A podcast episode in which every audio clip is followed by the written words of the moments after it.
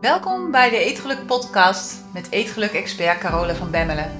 Waarin je leert hoe je weer een relaxte relatie kunt krijgen met eten. Door middel van het managen van je oerbrein. Zodat je voorgoed gaat stoppen met snoepen, snaaien, overeten en diëten. En weer trots bent op jezelf. Dag mooie vrouw! Hoe was je week? Heb je een fijne week? Ik hoop het voor je. Ik heb in ieder geval een heerlijke week hier. Druk bezig met van alles en nog wat. En uh, een van de dingen is natuurlijk weer het opnemen van een nieuwe podcast. En als ik voor me kijk, dan zie ik mijn uh, kat, mijn rode kater, die ligt lekker helemaal opgekruld in zijn stoel. Honden heb ik beneden opgesloten, want die beginnen bij het minste of te blaffen en te kauwen op bordjes en heen en weer te lopen en te schuren en te klagen en te jammeren en te weet ik het. En dat wil ik even niet, terwijl ik lekker podcast aan het opnemen ben. Dus uh, die zitten beneden te wachten totdat ik ze weer ga bevrijden en met ze ga lopen. Maar goed. Deze podcast wil ik het met je hebben over je gedachten. En over je gedachten over eten. He, want gedachten bepalen jouw relatie met eten. Eigenlijk bepaalt iedere relatie, iedere relatie die je hebt met wat dan ook, wordt bepaald door je gedachten. En jouw gedachte over eten is waar jouw relatie met eten uit bestaat.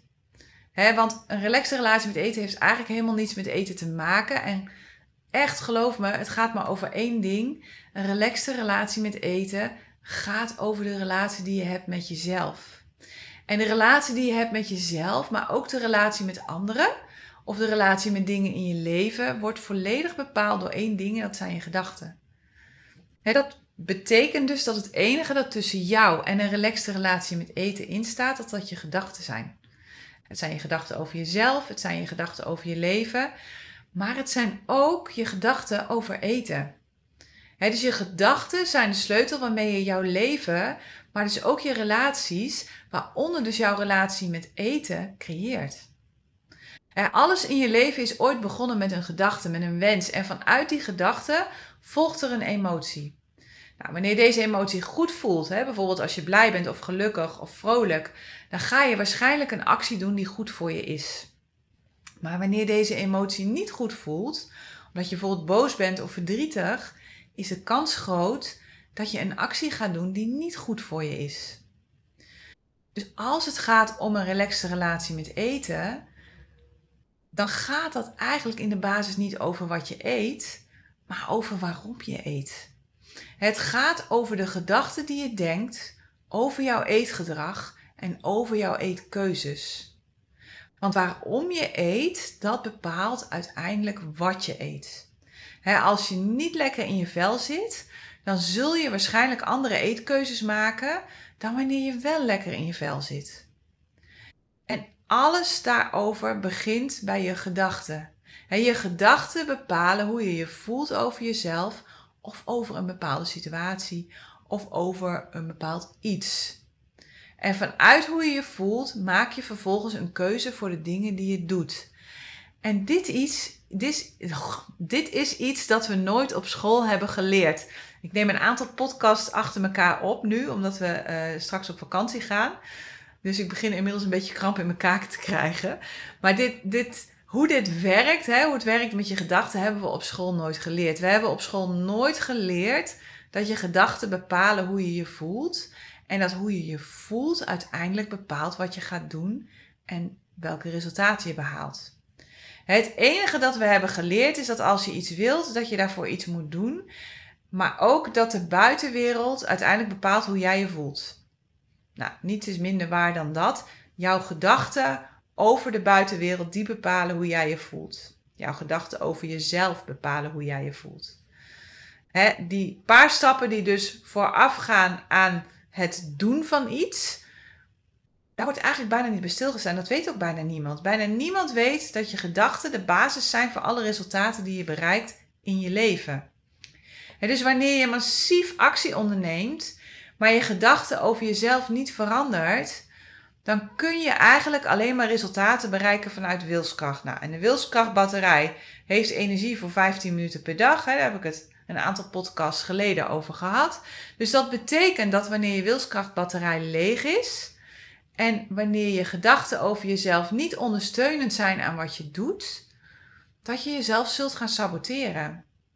En exact dat is de reden dat alle diëten mislukken, maar ook dat heel veel goede voornemens mislukken. Dat je heel veel doelen niet gaat behalen. Maar ook dat je s'avonds niet uit de voorraadkast kunt blijven. je bent gefocust op wat je moet doen in plaats van op waarom je doet wat je doet. En ik krijg regelmatig mail van cursisten die aan me vragen: Help, het lukt me niet om me aan mijn planning te houden. Hoe kan ik dat oplossen? Wat kan ik doen? En op dat moment verwachten ze van mij dat ik ze ga vertellen wat ze moeten doen. Maar dat doe ik natuurlijk lekker niet, want het heeft geen zin. Het enige wat ik op dat moment doe is vragen: waarom lukt het je niet om je aan je planning te houden? Waarom niet? Ik ben veel meer geïnteresseerd in het waarom dan in het hoe. Want de waarom, die stuurt namelijk het hoe, het gedrag. En waarom je iets doet, bepaalt wat je doet. Hoe je je voelt als je iets doet, bepaalt wat je doet. Dus als je weet waarom je iets doet of waarom je iets niet doet, dan volgt daaruit de hoe automatisch. En dan wordt het moeiteloos en het wordt blijvend. En dat is waar ik naartoe wil. Nou goed, om bij je waarom te kunnen komen is het dus belangrijk dat je gaat leren om je gedachten waar te nemen. En geloof me, als je dat nog nooit hebt gedaan, dan zal dat in het begin best lastig kunnen zijn. Je hoofd is namelijk een enorme chatbox en in die chatbox gebeurt constant van alles.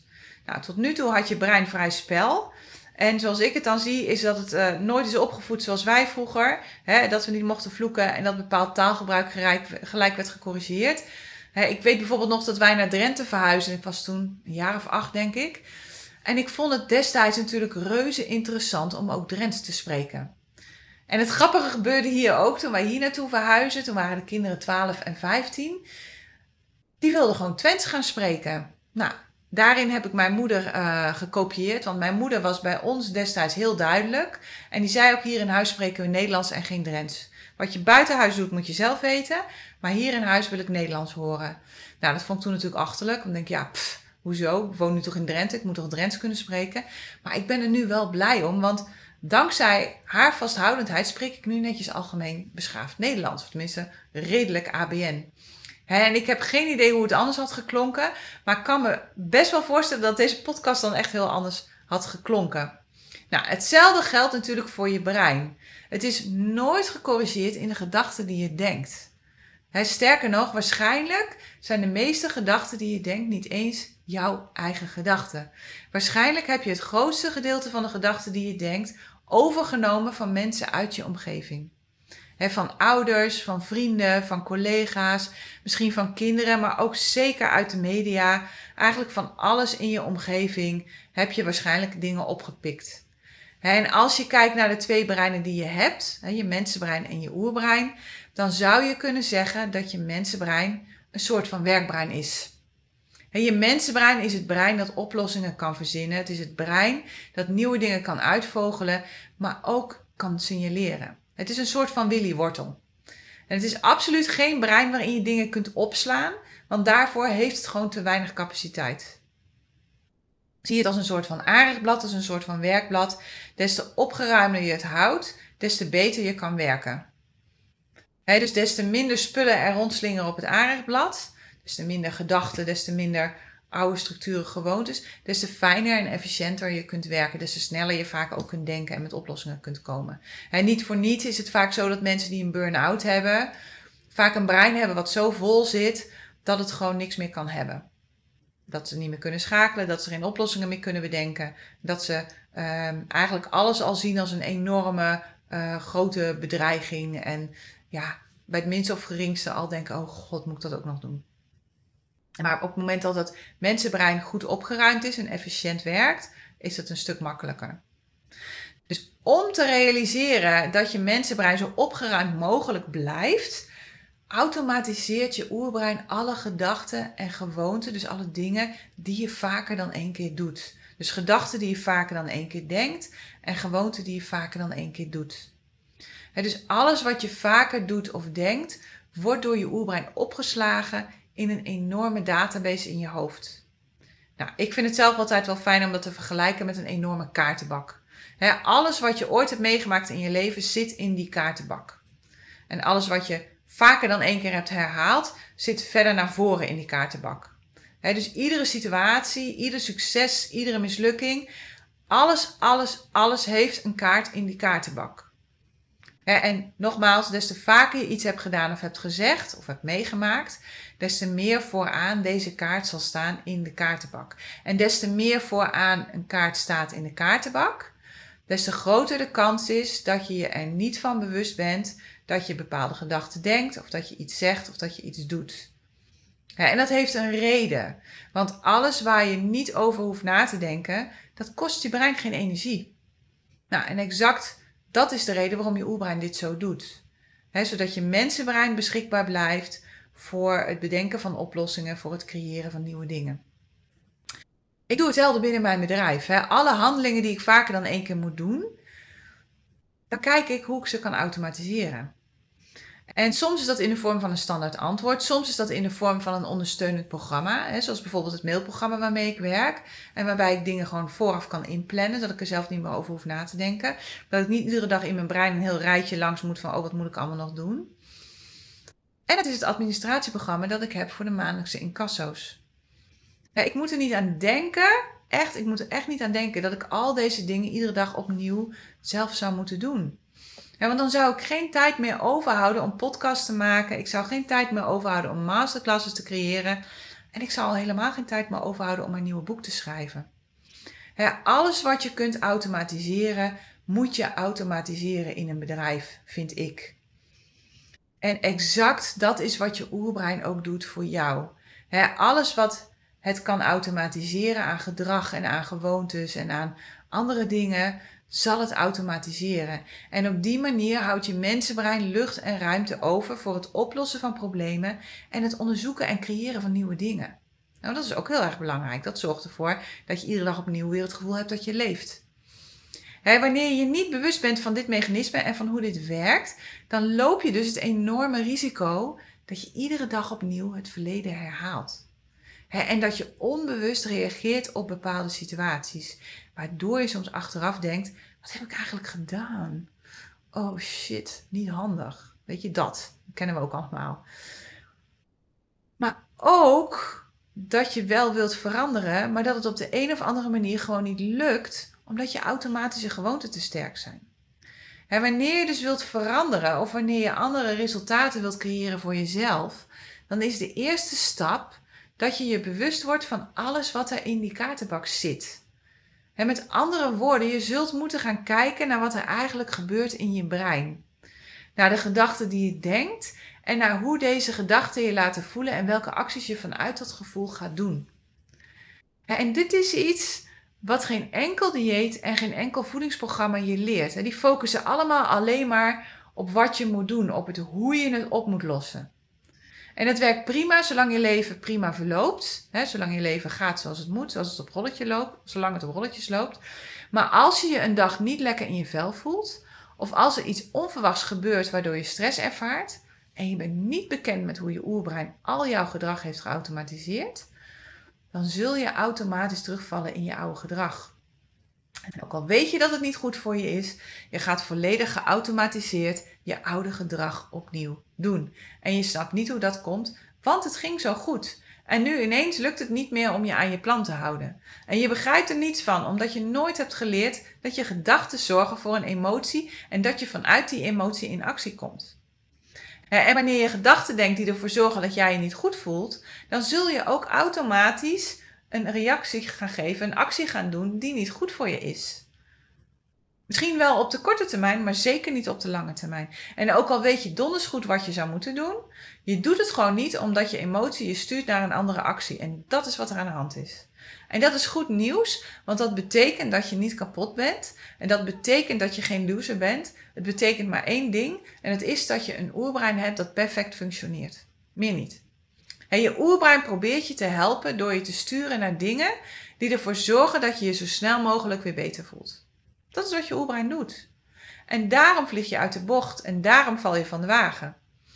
alleen focussen op wat je moet doen, alleen focussen op de actie, op het zoveelste voedingsplan, op het zoveelste dagmenu, op het tellen van calorieën, op het drinken van shakes, op gezonde en op ongezonde voeding. Het heeft gewoon geen zin. Want wat je doet wordt volledig bepaald door hoe je je voelt. En hoe je je voelt wordt volledig bepaald door de gedachten die je hebt. Dus je gedachten over jezelf, over eten, over je leven, maar ook over alle dingen die gebeuren in je leven. Of over alle mensen die een rol in je leven spelen. Over de maatschappij. Die gedachten, die bepalen hoe jij je voelt en wat je gaat doen. Dus wanneer je je beter wilt voelen en wanneer je andere resultaten wilt behalen, wanneer je blijvende resultaten wilt gaan behalen zonder strijd, dan is het dus heel belangrijk dat je gaat leren hoe je je gedachten kunt waarnemen en hoe je je gedachten kunt gaan sturen. En dat is het werk wat we doen in de Eetgeluk Universiteit. Iedere dag opnieuw ga je onderzoeken wat er gebeurt in je hoofd en ga je kijken welke gedachten je helpen en van welke gedachten je afscheid wilt nemen. Het is net als onkruidwieden in de tuin of als het opruimen van het aanrecht nadat je hebt gekookt en hebt gegeten. Als je dat iedere dag even doet, is er helemaal niets aan de hand. Maar de meeste mensen hebben dit in hun hele leven nog nooit gedaan. En daarom is het zo vol in je hoofd. En daarom is het zo onrustig in je hoofd. En daarom ben je de hele dag met jezelf in discussie. We denken de hele dag geautomatiseerd uh, gedachten. En 80% van die gedachten is negatief. Dus 80% van die gedachten zorgt ervoor dat jij je niet goed voelt. En dat je dus acties gaat doen om je nu in het moment goed te voelen. Maar waardoor je dus uiteindelijk op de lange termijn helemaal niet jezelf goed voelt. He, dus als het gaat over het leren waarnemen van je gedachten, dan is er één ding heel belangrijk. En dat is dat je de situatie gaat onderscheiden, gaat leren onderscheiden van de gedachten die je erover denkt. Dus er zijn twee dingen. Er is een situatie en er is een gedachte die je daarover hebt. Je vindt ergens iets van. Je hebt ergens een oordeel over. En als je dat niet kunt, als je niet de gedachte en de situatie van elkaar kunt onderscheiden, dan wordt het heel lastig om je gedachten waar te nemen. Nou, een situatie is iets dat gebeurt in de buitenwereld. Dus is iets dat iemand zegt of doet. Of het is iets dat gewoon gebeurt zonder dat je er invloed op hebt. bijvoorbeeld een storm, of een sneeuwbui, of een aardbeving, of een hittegolf, of een virus. Het is dus altijd iets wat je niet gelijk zelf kunt veranderen. je hebt er gewoon mee te dealen. En wat we vaak proberen is uh, de situatie de schuld geven van hoe we ons voelen. En dan proberen we de situatie te veranderen zodat we denken, omdat we denken dat we ons dan beter voelen. we gaan vechten met de situatie, we worden boos op de situatie, we gaan anderen de schuld geven van de situatie. denk bijvoorbeeld aan je gewicht. Je gewicht is een situatie. Maar de kans is groot dat je jouw gewicht de schuld geeft van allerlei dingen. zoals dat je jezelf moeilijker kunt bewegen, dat je jezelf niet mooi vindt als je in de spiegel kijkt, dat je geen partner hebt of geen baan. Alles is de schuld van je gewicht. want als je minder zou wegen, dan zou je leven er heel anders uitzien. En dus ga je het gevecht aan met jouw gewicht. Je gaat op dieet, je doet bepaalde voeding in de ban, je voelt je schuldig als je hebt gegeten en je voelt je nog schuldiger als je alleen maar denkt aan eten en je steekt je vinger in de keel als je weer een eetbui hebt gehad. Maar je gewicht kan er helemaal niets aan doen dat jij nu niet lekker in je vel zit. Je gewicht is gewoon je gewicht. Het is gewoon een getal op de weegschaal, meer niet. Maar omdat je allerlei gedachten denkt over dat getal op de weegschaal, voel je je niet goed. En vervolgens denkt je brein dat dat komt door je gewicht. Maar je gewicht heeft hier helemaal niets mee te maken. De gedachten die je kiest te denken over je gewicht, die zijn de boosdoener. ik weet nog dat ik ooit stond te klagen, dat was tijdens een opleiding die ik deed, en ik stond ooit te klagen over het feit dat ik 80 kilo woog op dat moment. En op dat moment zei mijn juf, en, en ik zal het nooit vergeten, ze zei: Het ligt er maar net aan waar je vandaan komt. Als je van 120 kilo komt, dan is 80 een prachtig gewicht. Maar als je van 65 kilo komt, dan zal het anders zijn. dus de betekenis die je geeft aan jouw gewicht, die zorgt ervoor dat je je goed of niet goed voelt over jezelf. En vanuit hoe jij je voelt, zul je in actie gaan komen. Dat is hoe het werkt. En daarom adviseer ik al mijn studenten om zich iedere dag te wegen. Niet omdat ik wil dat ze zich gaan focussen op hun gewicht, maar puur omdat het belangrijk is dat ze gaan waarnemen wat ze denken over hun gewicht. Want we zijn echt niet bang voor de weegschaal. We zijn bang voor de gedachten die we denken over het getal op de weegschaal. En eigenlijk zijn we bang voor hoe die gedachten voelen en voor wat we vervolgens gaan doen omdat we ons zo voelen. Snap je? Dus een situatie is altijd neutraal. Een situatie is een feit. Het is iets waar we het allemaal over eens kunnen zijn. Jouw gewicht is neutraal. Het is gewoon een getal. Het huis waar je woont is neutraal. Iets dat iemand zegt is neutraal.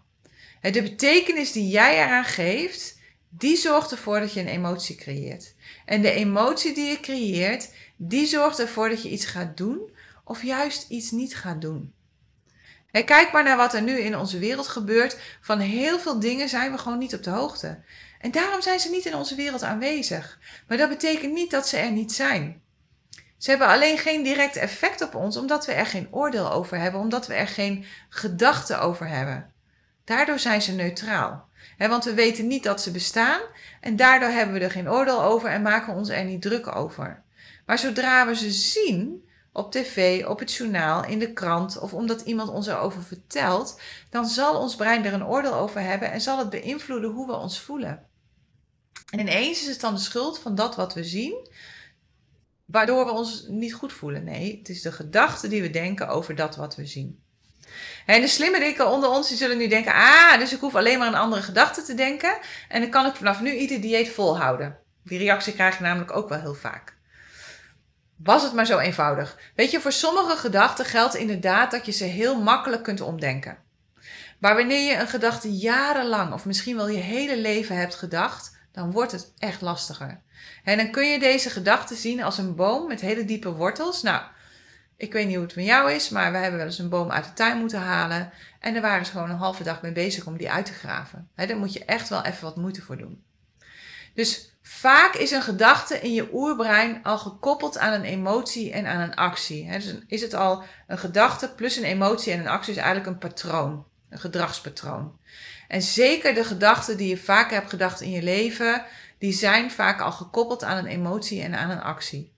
Of gedachten die zijn gekoppeld aan emotionele gebeurtenissen, zoals bijvoorbeeld een ongeluk of een extreem emotionele ervaring, zoals misbruik of een jarenlang pestverleden. Dat zijn allemaal patronen die daar zijn ontstaan. Een, een, een gedachte gekoppeld met een emotie, dat brandt zich gewoon in in je oerbrein. dus wanneer er dan iets gebeurt waardoor je oerbrein de kaart uit de kaartenbak trekt en wil gaan spelen, dus die kaart van die situatie wil gaan spelen, dan kom je er niet met het denken van een andere gedachte. In dat geval is het echt nodig dat je weet hoe je kunt omgaan met de emoties die daarbij vrijkomen en dat je beschikt over de vaardigheden om te kunnen dealen met die emoties, anders dan door te gaan eten. daarom besteden we daar in de Eetgeluk Universiteit zo ontzettend veel aandacht aan. want dit is echt waar het om gaat als je kiest voor blijvende resultaten. Alleen wanneer je echt naar de wortel gaat van een bepaalde gewoonte en alleen wanneer je de kaart uit de kaartenbak gaat verwijderen en gaat vervangen door een kaart met daarop een gedachte en een gewoonte die je beter dienen, dan is het mogelijk om blijvende resultaten te behalen. In alle andere gevallen behaal je misschien wel even een resultaat. Het lukt ons allemaal om wel even af te vallen. Maar zul je uiteindelijk weer terugkeren naar af. Dus je kunt de boom wel omhakken. Maar als je de wortel niet verwijdert, gaat die weer uitlopen en groeit er weer een nieuwe boom. Alleen wanneer je de boom met wortel en al verwijdert, dan komt er ruimte voor de dingen waar je voor gekozen hebt. Wanneer je dus wilt leren om je gedachten waar te nemen, Ga dan vanaf vandaag echt. Geloof me, het werkt. Ook al vind je het niet leuk. Maar ga vanaf vandaag iedere dag op de weegschaal staan en ga waarnemen hoe je denkt over je gewicht. of ga voor de spiegel staan en neem waar hoe je denkt over jezelf. Zonder oordeel, zonder gedoe, zonder emoties. want weet dat hoe je denkt over jezelf uiteindelijk bepaalt hoe jij je voelt over jezelf. Niet je gewicht, niet hoe je eruit ziet. Niet wat je allemaal kunt of wat je allemaal niet kunt. En hoe jij je voelt over jezelf, dat bepaalt de keuzes die je maakt voor jezelf.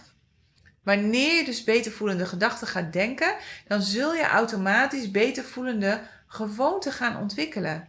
En daardoor zul je betere resultaten gaan creëren voor jezelf. dus span het paard niet achter de wagen door maar te blijven focussen op hoe en wat, maar ga kijken naar waarom.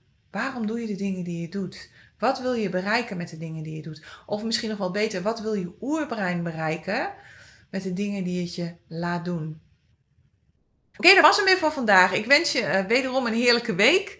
Ga genieten. Ga je gedachten waarnemen. Ga gewoon eens iedere dag op de weegschaal staan. En ga eens kijken wat er gebeurt. Ook voordat je op die weegschaal gaat staan, gebeurt er waarschijnlijk al van alles. Hè? Dus word je daarvan bewust. En als je hier veel aan hebt gehad aan deze podcast, aan alles wat ik deel in deze podcast, geef hem dan door. Hè? Want nogmaals, mijn doel is dat alle vrouwen gaan stoppen met diëten. Goed, tot volgende week maar weer. Tot dan. Hey, als je het fijn vond om naar deze podcast te luisteren, kijk dan eens naar de Eetgeluk Universiteit. Dit is de Netflix op het gebied van eetgedrag, waarin ik dieper inga op alles dat ik deel in deze podcast. En waarin ik je leer hoe je dit kunt toepassen in jouw leven. En misschien wel het allerbelangrijkste, op jouw eetgedrag. Je vindt alle informatie op degelukkigeeter.nl. Het lijkt me super om jou daar te zien. Tot daar.